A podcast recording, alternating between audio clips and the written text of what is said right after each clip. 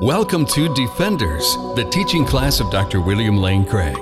Today, the Doctrine of Christ, Part 16. For more information and resources from Dr. Craig, go to reasonablefaith.org. Today we come to the moral influence theory of the atonement. This theory of the atonement is most often associated with the um, 12th century uh, logician and theologian Peter Abelard. Now, you may have heard of Abelard in a different connection with this because of the famous love affair between Eloise and Abelard. As a young priest, Abelard was hired by a family to tutor their young teenage daughter, Heloise. And he seduced her, more or less forced himself upon her sexually. Um, but she fell in love with him, and they began this um, love affair that finally culminated in marriage. But uh, her father, to say the least, was not pleased about Abelard's seducing their daughter, and so he hired a gang of thugs to break into Abelard's uh, residence one night and they castrated him uh, in bed. Uh, whereupon Eloise was then consigned to a nunnery for the rest of her life. Uh, and Abelard went on to become a very famous theologian um, and philosopher. so, the moral influence theory of the atonement. Now, according to atonement theories of this type, Christ achieved our reconciliation with God not by ransoming us from the devil or by satisfying God's justice, but rather by moving our hearts to contrition and love as we contemplate Christ's voluntarily suffering on our behalf so horrible and tortuous a death. So, on this theory, nothing actually happened between God and man that afternoon on Golgotha when Jesus was crucified. No sins were punished, uh, no debt was paid.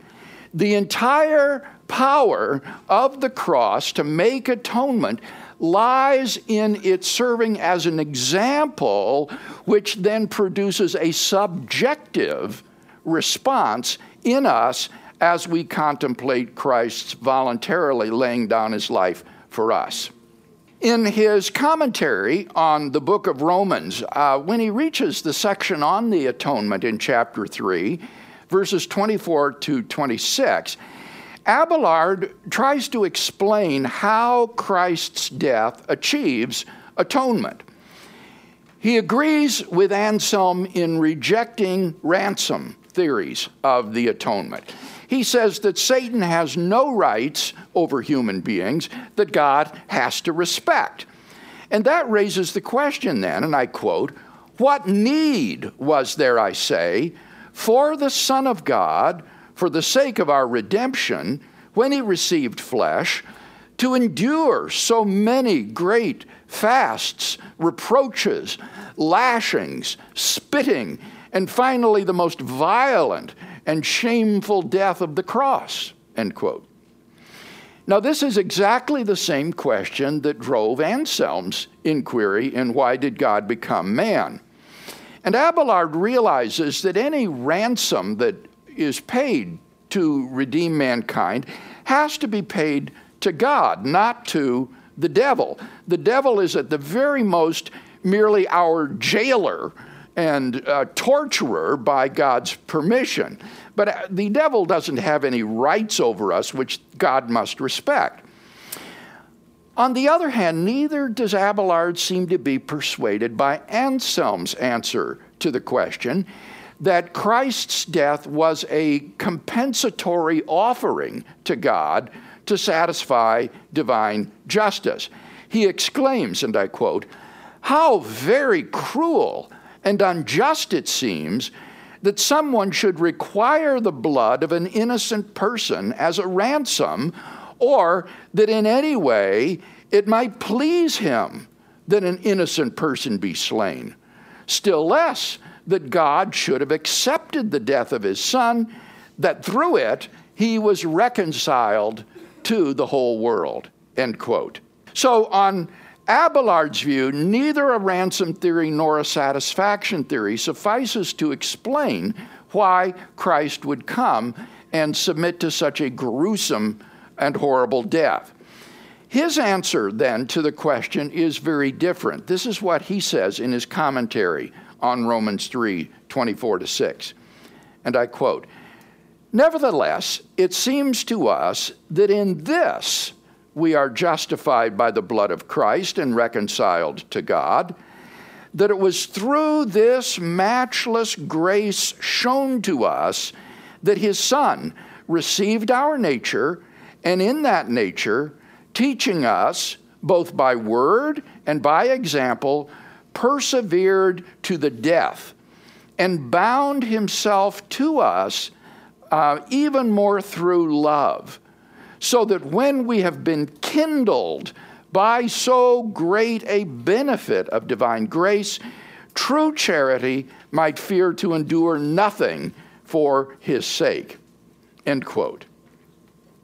So here, Abelard seems to suggest that the way the atonement work works is that Christ's dying this horrible death ignites in us a flame of love um, by means of his teaching and his example, so that we are uh, fortified to endure even unto death in obedience to him. The uh, example of Christ's death uh, inflames us with love to follow him, become his disciples, and be obedient even unto death. Now, I think it's noteworthy that uh, on this theory, the objectionable fact about the traditional view, such as Anselm had, is that on Anselm's view, Abelard says, God needed to be reconciled to the world by Christ's death. But on Abelard's view, we need to be reconciled to God by Christ's death. It is not God who needs to be reconciled to us, it's us, or we, who need to be reconciled to Him. And it's become almost an axiom among contemporary uh, proponents of moral influence theories that God does not need to be reconciled to sinners. The entire obstacle to reconciliation lies on our side. Um, God stands with open arms, ready to receive us, but our hearts need to be changed so that our hostility to God evaporates and we embrace His love. So, Abelard sees atonement as achieved, or achieved rather, as Christ's passion enkindles in our hearts um, a love for God within us and we're liberated then from sin as we come to love God more and more, and so become more and more righteous. So the atonement works by means of Christ's exemplary um, death on the cross, which then produces in us this effect of loving God more and more so that we become progressively freed from sin. That's the theory.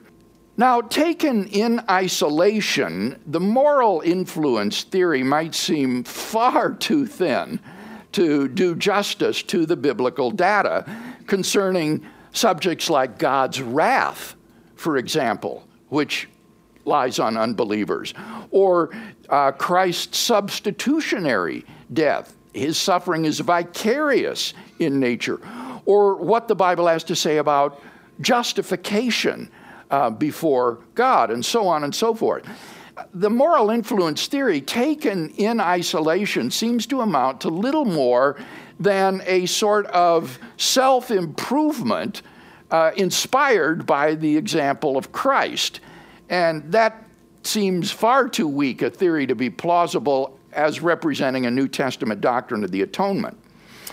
But significantly, scholars have in recent years uh, called into question the assumption that this passage that I've just quoted from Abelard's commentary on Romans 3 really represents Abelard's full atonement theory rather than just a facet of it. For example, in his comment on Romans chapter 4 and verse 25, just one chapter later, Abelard writes the following Christ is said to have died on account of our transgressions in two ways. On the one hand, because we transgressed, on account of which he died, and we committed sin, the penalty of which he bore. And on the other hand, that he might take away our sins by dying, that is, he swept away the penalty for sins by the price of his death, leading us to paradise. And through the demonstration of so much grace, he drew back our souls from the will to sin and kindled the highest love of himself. Now, in this remarkable passage, and, uh, Abelard actually appears to endorse the penal substitution theory, which would later be expounded at greater length by the Protestant reformers. Here, Abelard affirms that Christ bore the penalty for our sins, thereby removing the penalty from us. This is penal substitution. And the moral influence of Christ's death uh, is mentioned then in the final clause of the sentence, where he says, Through the demonstration of so much grace, he drew back our souls from the will to sin and kindled the highest love of himself.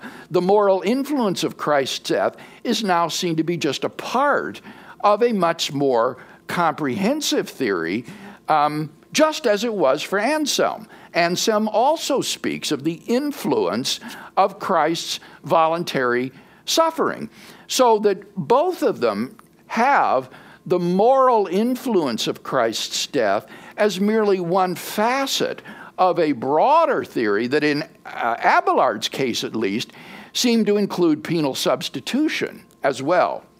And I think, as one element in a more complex, uh, multifaceted theory, the moral influence theory does make a valuable contribution to understanding how the benefits that have been won by Christ's death come to be appropriated. We are moved by Christ's voluntary uh, suffering and death to respond to the offer of his love and forgiveness, and so come to embrace the forgiveness uh, and the salvation that are won uh, by means of his satisfying divine justice. So, as just a component of a broader theory, it seems to me that there is real value in the moral influence theory, even though as a standalone theory, it would be um, woefully inadequate. Any discussion then of the moral influence view? Yes, over here, George. Bill, Friedrich Schleiermacher, you know, is considered, I think, to be maybe one of the authors of the view that Christ's death was not necessary to pay for our sins or discharge our punishment, but instead to convince us humans that God is not really mad at us. Do you fit that into this moral influence theory? Is that part of the same idea? You mean a, a kind of a continuation of this moral influence yes. theory? Um, it's very interesting, George, you should ask that because when I did my doctoral exams in theology under Wolfhart Pannenberg, and um, we had our oral exams, one of the questions he asked me was, What was the role of the death of Christ in Schleiermacher's theology? And I, I couldn't think of anything. And I, I said, I don't know. And he said, uh, es spielt überhaupt keine Rolle. It plays no role whatsoever. Uh, for, for Schleiermacher, the death of Christ doesn't have any inherent significance in it, except, as you say, as this kind of moral influence. And so I would see Schleiermacher's view as a kind of uh, extension of this broad um, view that nothing really happens at the cross. Um, the whole impact of the cross is that it somehow has a subjective impact upon us. And for Schleiermacher, what it did was not augment our love of God as it did for Abelard, but our consciousness of God. For Schleiermacher, Christian salvation involved coming into a deeper consciousness of God and our dependence upon Him uh, moment by moment. And um, the death of Christ could play a role in, um, in, in that sense, that we would come into a greater God consciousness. But really, this is so typical of modern theology that in getting away from satisfaction theories, whether of Anselm's type or penal substitution, there's little left in the atonement except for this sort of moral influence. Um, and so th- this, this kind of theory, broadly speaking, is, I think, extremely widespread today.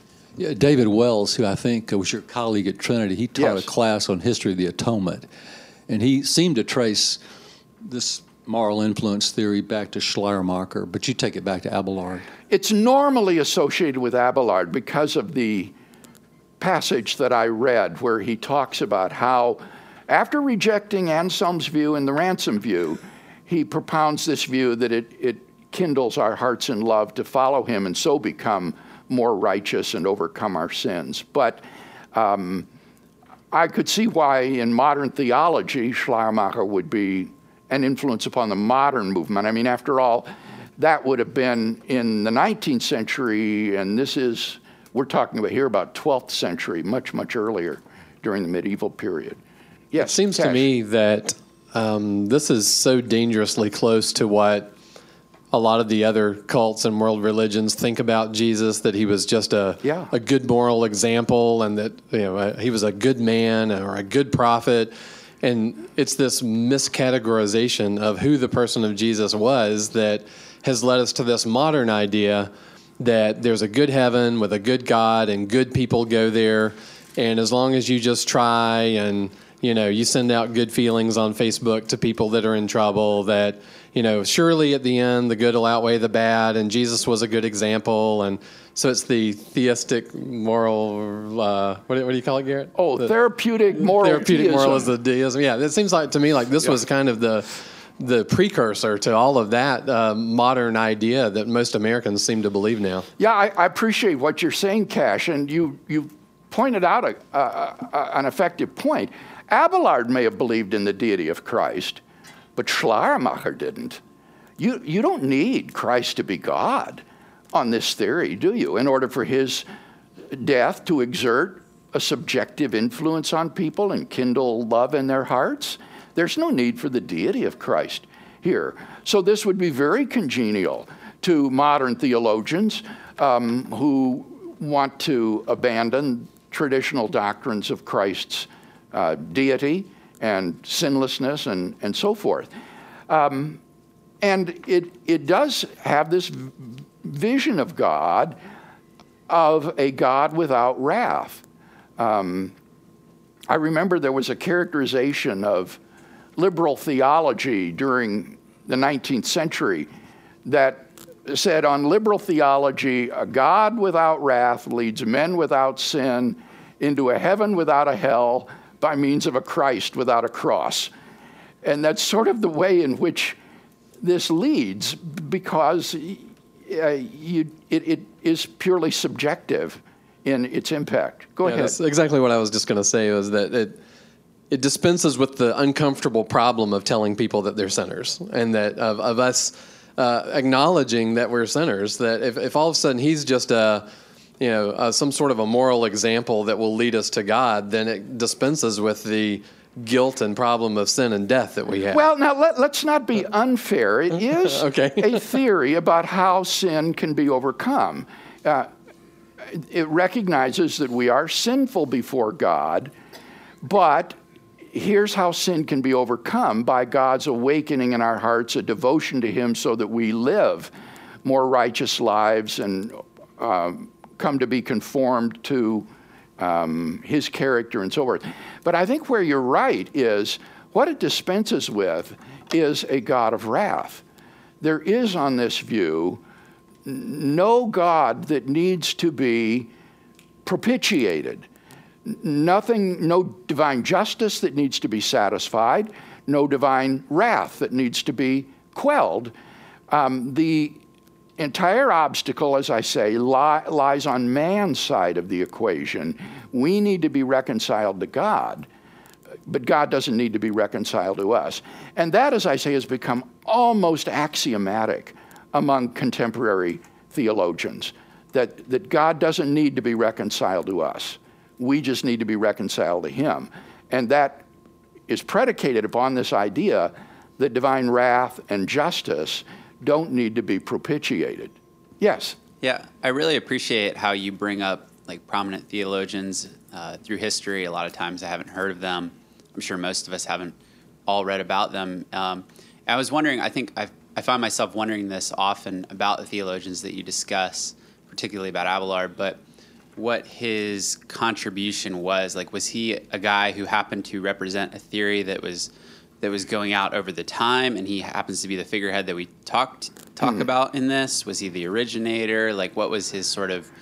I do he... think it would be fair to say that he was the originator of this moral influence theory, and he was a figure of considerable controversy during his day. I didn't mention this, but one of the persons that bitterly opposed him was Bernard of Clairvaux, the great uh, monk Bernard of Clairvaux denounced um, Abelard to the Pope and said that his views were heretical, and uh, it became the uh, subject of great controversy during his lifetime. So this was important. Yes, this was not obscure. It, it caused real controversy in the church because of his views.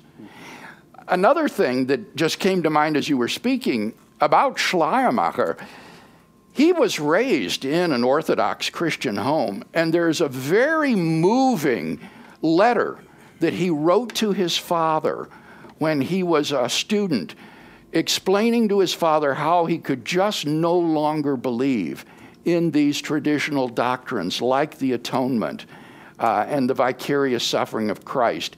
I think in the Wikipedia article on Schleiermacher, this letter may be quoted there. I think you might be able to find it there. But it's very tragic, it's very sad as you see this young man raised in a, an Orthodox home letting go of orthodoxy um, because of the problems that he perceived, partly in the doctrine of the atonement. And we still consider him a theologian if he's rejected the doctrine? Yes, the, yeah, he's called the father of modern theology, Schleiermacher is, because he then went on to write a book called The Christian Faith, in which he lays out his new vision of what the Christian faith really is. And then German theology, uh, by the end of the um, 19th century, had just degenerated into theological liberalism that was described by me a moment ago as a God without wrath, leading men without sin into a heaven without hell by means of a Christ without a cross. That was classical liberal theology um, and was, in a sense, the legacy of, of Schleiermacher. And if you think this is just among academic theologians, you see, this is what then came to dominate in Protestant mainline denominations. Um, that up until the 1950s were culturally dominant in the United States, uh, but now are more and more losing members. They're in free fall as the mainline denominations are collapsing, and evangelical Christianity, which has stayed true to biblical faith, is resurgent. Any other discussion? Yes. Okay, maybe you've gone over this before, but I was just a little confused between the difference of us being reconciled to God and God being reconciled to us. Could you explain that yes. a little bit more for me? It's very interesting when you read the New Testament that nowhere is the word reconciliation uh, in the Greek, kata, uh, katalasso, used with respect to God. Instead, it's always used with respect to man that by Christ's death, we were reconciled to him. And although this is an argument from silence, the fact that it never says God is reconciled to us has led many, many modern theologians to say that God doesn't need to be reconciled to us. He has his arms out, he is a welcoming God. All we have to do is come to him. And so the purpose of the atonement is to overcome our hostility to God. Whereas on traditional atonement theories, even if you don't call it reconciliation, God's wrath is upon the unbeliever. The first three chapters of the book of Romans are all about how God's wrath is upon Jew and Gentile alike because of their sin, and it is through Christ that this wrath is propitiated and taken away. So even if the New Testament doesn't use the word reconcile, with respect to God. The concept is there in that the death of Christ propitiates God. It satisfies his justice, it removes his wrath. And, um, and so I think the concept of reconciliation is there, if not the word. Is that clear? Yeah, that's better. Thank okay. you. Okay. Yes, Bruce?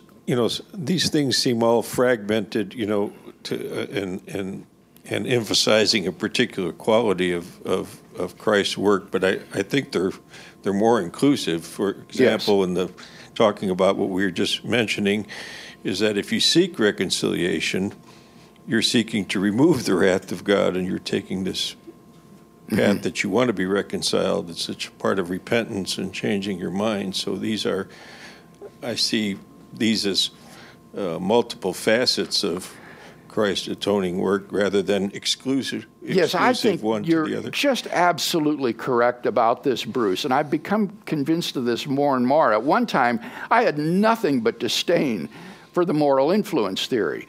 But as I've said, and as you indicate, as a facet of a broader, richer theory, this is a vital part of, I think, a full blooded atonement theory about how Christ's death moves our hearts to repentance and faith so that we appropriate the benefits of what he did.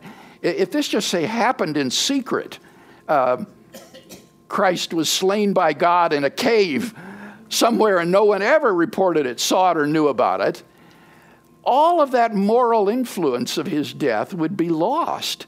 And what a powerful influence that has been historically upon mankind. Not only people coming to Christ, but Christians enduring terrible suffering, even unto death, inspired by his example. So, this theory, as a facet of a broader theory, does have a role to play. Yes, Steve? Just a few thoughts.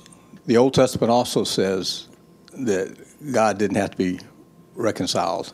So we need to be reconciled to Him because in, uh, in Ezekiel it says that if the guy who's doing wrong will stop doing wrong, he'll live.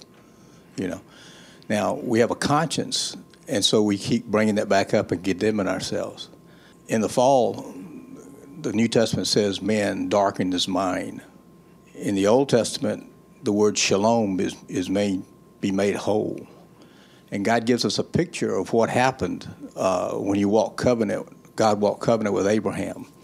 And the concept of walking covenant is you split the animals in two and you walk between them in the pledge. And if any party was to break that pledge, they would be split in two like those animals were split in mm-hmm. two. So we break the pledge, our concept of God splits in two. So now we no longer know God. In fact, that's why we darken our minds to escape the self condemnation. When God said, if we sin, we'll die, He didn't say, I'll kill you, but He said, you'll die. And we did die spiritually. Now, what Christ did is. Uh, he showed us the level.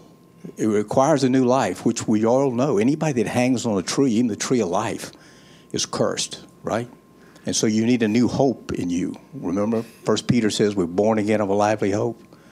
And so he died to give us a new hope that is not anything we can do, is in what he did for us. And so if you be content with that, you have that new hope and the sting of death of not doing your own will. Because what is death but is your life or your wills and your desires. And so you're now able to live God's true will with peace, even in the midst of trouble. In yeah. fact, it's only in trouble. Okay, can you, you wrap it up here, Steve? So that okay. And so uh, let's see.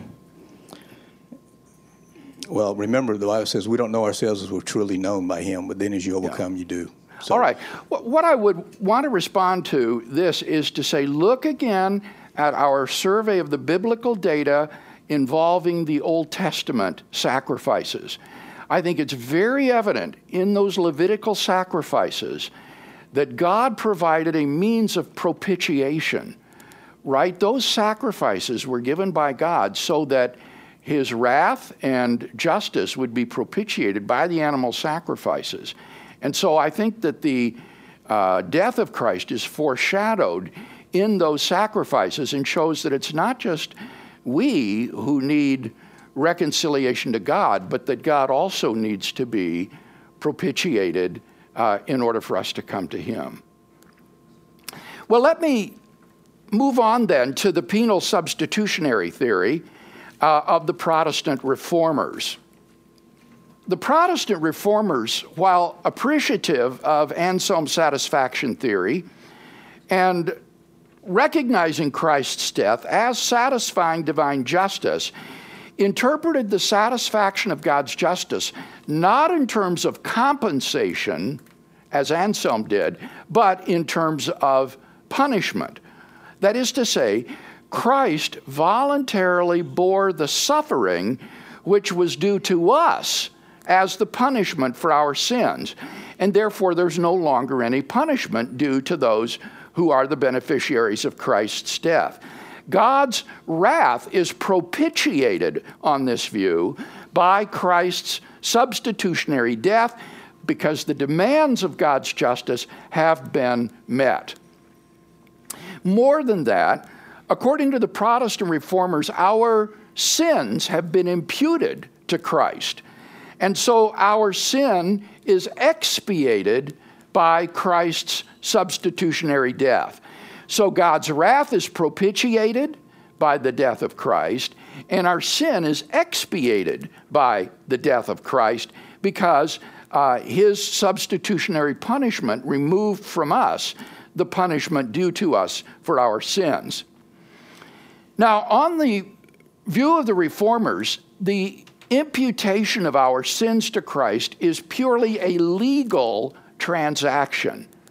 Christ in himself remained morally pure, a paradigm of love and selflessness and courage uh, and so forth.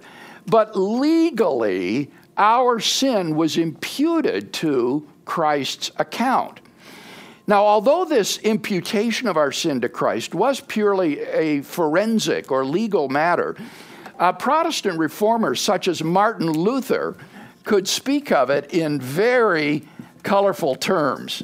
In his commentary on the book of Galatians, this is what Luther writes, and I quote Being the unspotted Lamb of God, Christ was personally innocent. But because he took the sins of the world, his sinlessness was defiled with the sinfulness of the world. Whatever sins I, you, all of us have committed or shall commit, they are Christ's sins as if he had committed them himself. Our sins have to be Christ's sins, or we shall perish forever. Our merciful Father in heaven, therefore, sent his only Son into the world and said to him, You are now Peter, the liar, Paul, the persecutor, David, the adulterer, Adam, the disobedient, the thief on the cross. You, my son, must pay the world's iniquity. The law growls, All right, if your son is taking the sin of the world, I see no sins anywhere else but in him. He shall die on the cross. And the law kills Christ, but we go free. End quote. Moreover, Luther thought, just as our sins are imputed to Christ, his righteousness, in turn, is imputed to us through faith in him. Luther writes, and I quote, Believe in Christ, and your sins will be pardoned. His righteousness will become your righteousness, and your sins will become his sins. So, in Luther's view, at the cross, there is this marvelous transaction that takes place. Our sins are legally imputed to Christ. His righteousness, in turn, is legally imputed to us. He suffers the punishment due to us for our sins, thereby freeing us from punishment and leaving us with the imputed righteousness of Christ, whereby we are justified and counted as righteous in God's sight.